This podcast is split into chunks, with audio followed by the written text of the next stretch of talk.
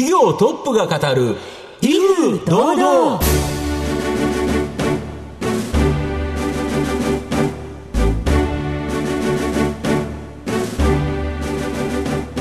毎度相場の黒神こと藤本信之です。アシスタントの飯村美希です。この番組は巷で話題の気になる企業トップをお招きして番組の指揮者的役割である財産ネット企業調査部長藤本信之さんが独特のタクトさばきでゲストの人となりを楽しく奏でて紹介していくという企業情報番組です。今日は湯島天神近くの会社ということで、はい。うん、取材の時にですね一応あの湯島天神にお祈りしてきましたと、はい、あの次男君よろしくお願いいたしますというのをそういう思いを込めていらしたんですね、はい、そんな一面もあるわけですねたまにはね。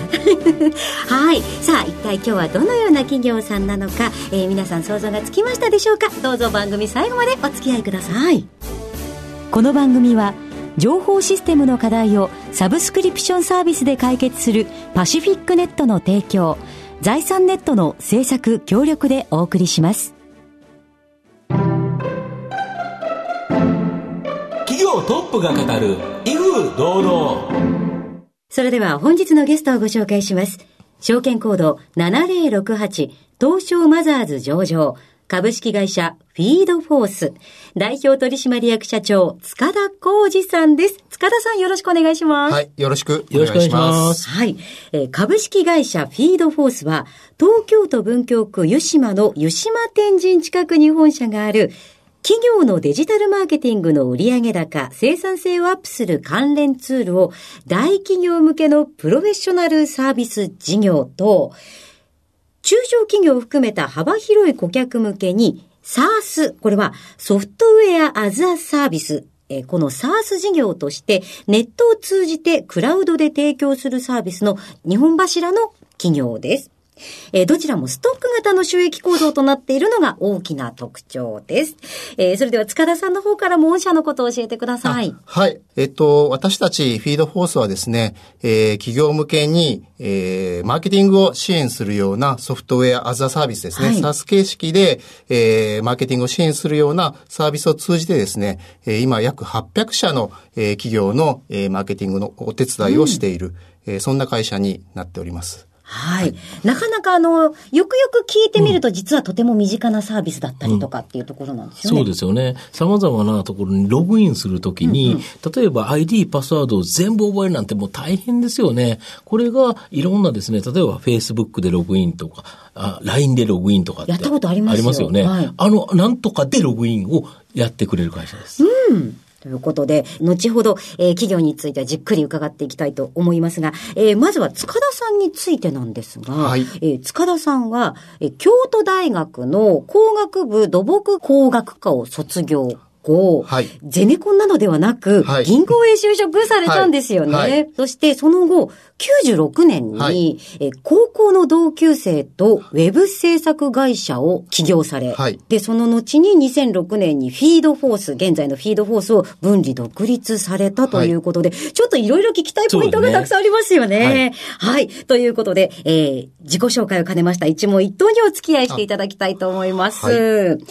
では塚田さん、生年月日はいつでしょう？はい、えー、昭和43年の7月5日生まれの51歳になります。子供の頃のお父さんお母さんのご職業は？あはい、えっ、ー、と、父はですね、えっ、ー、と、地元で、えー、木材製品を製造するような工場を経営しておりました。で、母は専業主婦をやってました。はい。はい、京都大学で土木工学科はい、選ばれたのってそのあたりですか？そうですね。やっぱりあのまあそういうこう、家とかですね、建物っていうところが、うん、まあ身近に、うん、まああの材料としてあったっていうところが一つのきっかけになってます。うん、現在で言うと、こうずっとこうパソコンに向かうお仕事なのかなって勝手に想像しますけど、はいはい、そのあたりっていうのはそうですね。それも、はい。あの、小学校6年生の時にですね、当時あの NEC から出た PC8001 っていうのがちょうど出まして、で、それがすごく欲しくてですね、はい、まあ、あの、親にねだって、うん、結構その当時高額だったんですけれども、めっちゃ高いですよ。いくらぐらいするんですか当時の値段で、えっと、本体が、本体とモニターが別々になってるんですけれども、はい、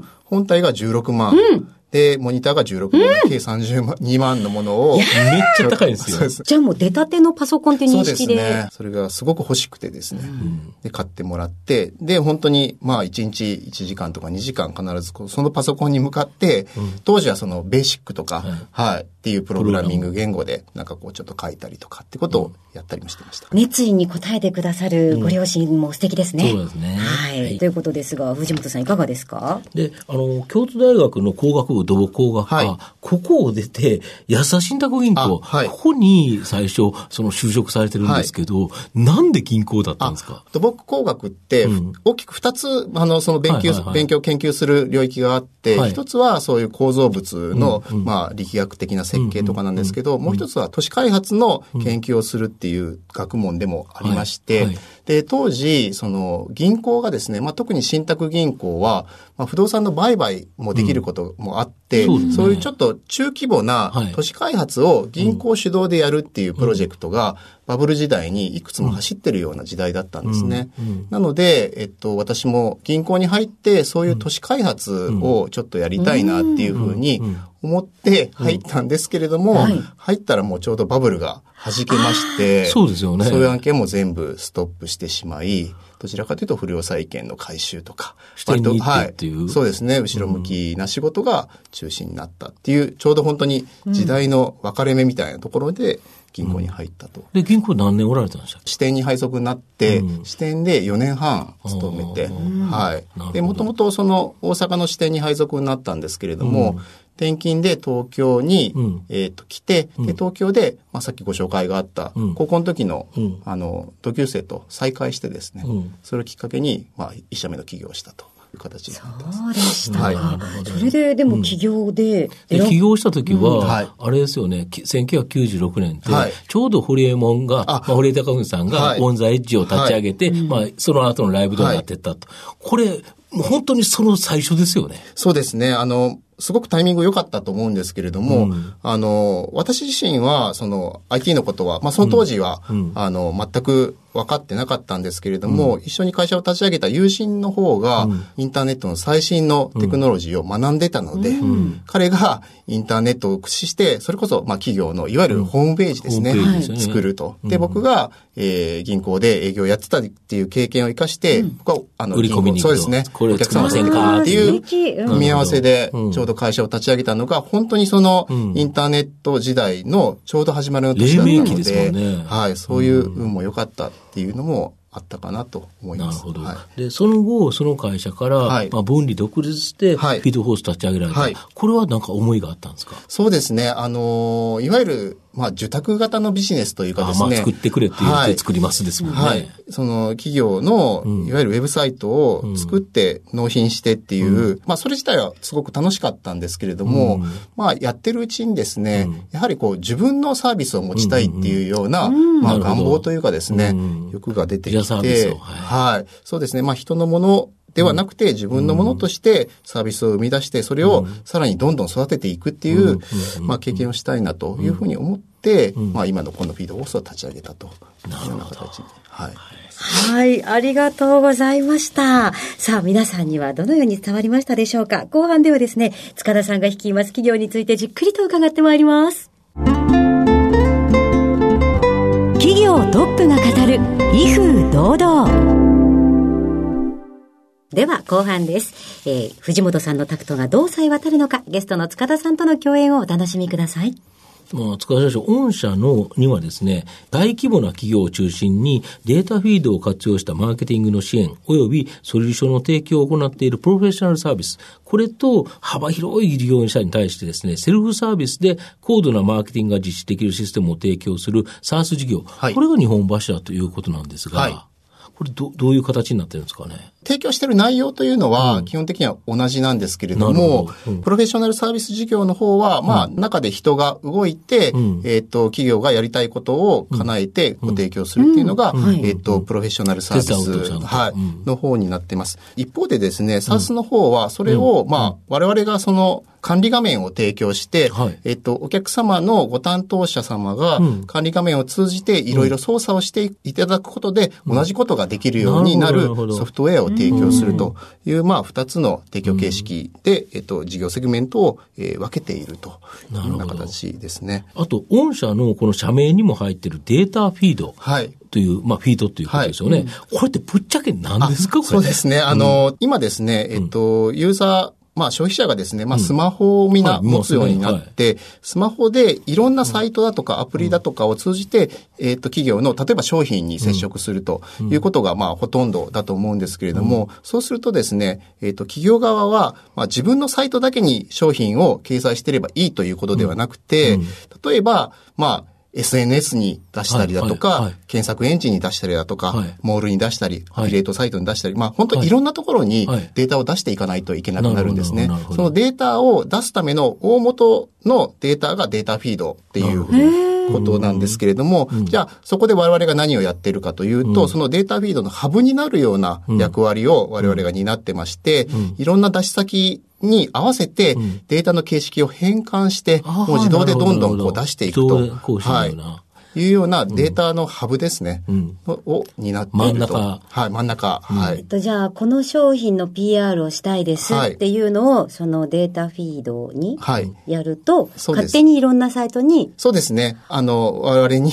あの、言っていただければ、はい、SNS にも載るし。いい形式にそれぞれしてくれるという。はい、検索でも。しかもそれが商品数が数多くあった時に、そうですね。例えば、まあ、アパレルであれば季節ごとに入れ替えだとか、そうだはい。毎月入れ替えだとかあるじゃないですか。それをやっぱり本当に人がやってたら、すごく大変なところを、我々は仕組みで全部自動化していると。とても便利ですね。そうですよね。これどうやってお金っていうか、お金もらうんですか？お金はですね、まあ、その企業様から定額でいただいたりだとか、あとまあデータの容量に応じて、重量課金。はい、重量課金でいただいたりだとか。どちらにしても、要は毎月で、チャンチャリンチャリンと入ってくるというビジネスですか？で、お客様が、要はそのビジネスがうまくいって、いっぱい商品とかいっぱい並べ出すと、はい、あちこち出すと、データフィードも上がるから、重量課金も儲かるっていうか上がってそうですね。そちらも、はい。お客様の売り上げが上がれば上がるほど、うん、我々の、まあ、いただけるフィーも上がっていくというような形にな。なるほど。この収益が安定するこの SARS 事業、この SARS 事業、はい、ここをちょっと、もうちょっと詳しくお説明していただきたいんですが。えー、昨年 SARS 事業単体で言うと赤字だったところが、うん、まあ、本年度はもう黒字化しておりまして、うん、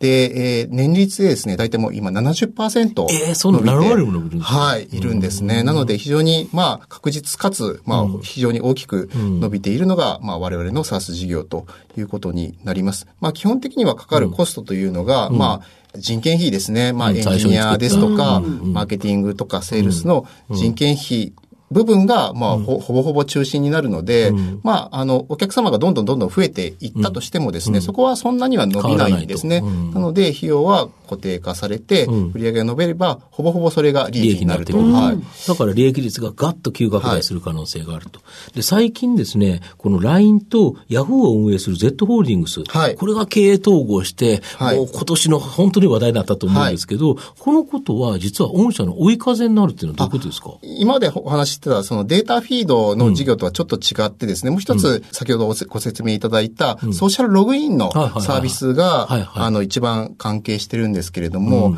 我々そのソーシャルログインのサービスが、Yahoo の ID を使ったログインと、LINE の ID を使ったログイン、両方に対応してるんですね。なので、今回その Yahoo さんと LINE さんが統合されて、Yahoo ログイン、あの、LINE ログインが使えるサービスが、どんどんどんどん、あの、増えていくというふうに考えておりまして、まあそういう意味では非常に、あの、そちらのビジネスの、あの、追い風になるんじゃないかなというふうに考えております。この ID 持ってる人2つ足しちゃうと、1億人超えますよね、そうですね。あの、ほぼほぼ、あの、日本の国民全員をカバーしているぐらいの、はい、規模感になるかなと。そうですよね。はい。で、まあ、企業側もですね、まあ、そういうことであれば、まあ、どちらかのログイン、あのサイ、サイトに入れようっていうふうに、あの、考えていただけるというふうに思いますので、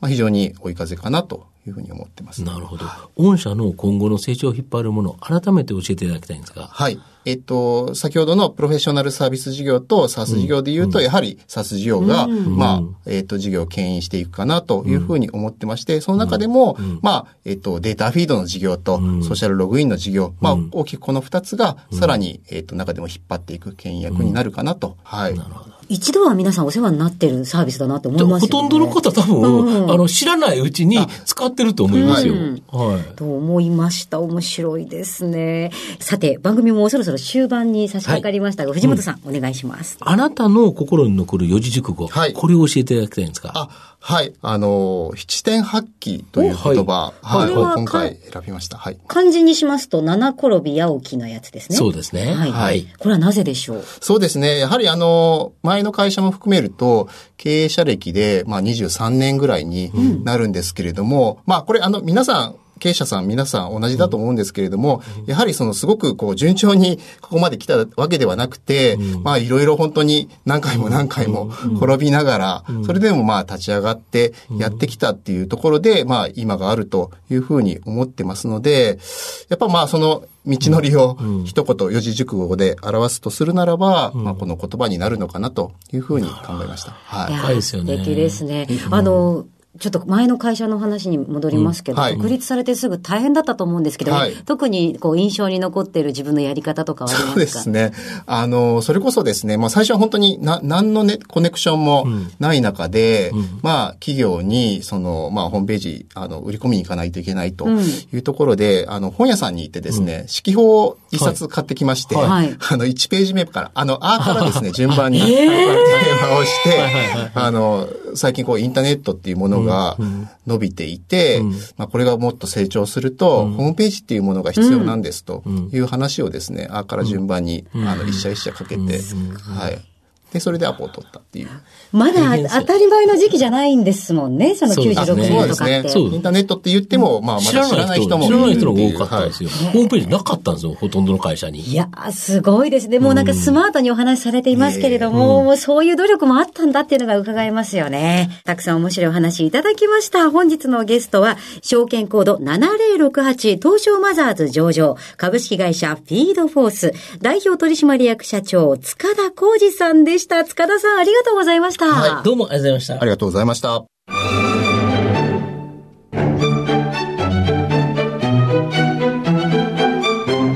企業トップが語る、威風堂々。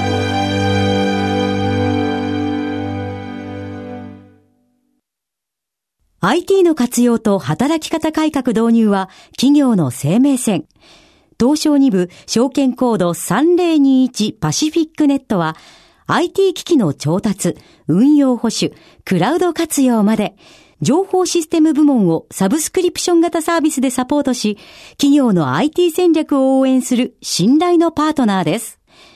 取引実績1万社を超える IT サービス企業、東証2部証券コード3021パシフィックネットにご注目ください。お送りしてきました。企業トップが語る威風堂々。そろそろお別れのお時間です。改めまして本日のゲストは株式会社フィードフォース代表取締役社長塚田浩二さんでした。いや塚田さんあのさすがあのウェブサービスとかインターネットサービスって説明難しいと思うんですけど分かりやすかったですね。非常に分かりやすいかっこいいイケメンでしたね、うん、はい、えー、塚田さんの選びました四字熟語は七点八起でございました。やっぱりいろいろご苦労ってされてるんですね皆さんね、まあ、そうなんですよね。でやっぱりチャレンジをするからこそ転ぶんですよね。だけど起き上がるんだからということだと思いますね。はい、えー、ということでぜひ来週も楽しみにしていてくださいね。ここまでのお相手は？藤本信之と飯村美希でお送りしました。来週のこの時間まで。ほなさいなら。この番組は情報システムの課題をサブスクリプションサービスで解決するパシフィックネットの提供。財産ネットの制作協力でお送りしました。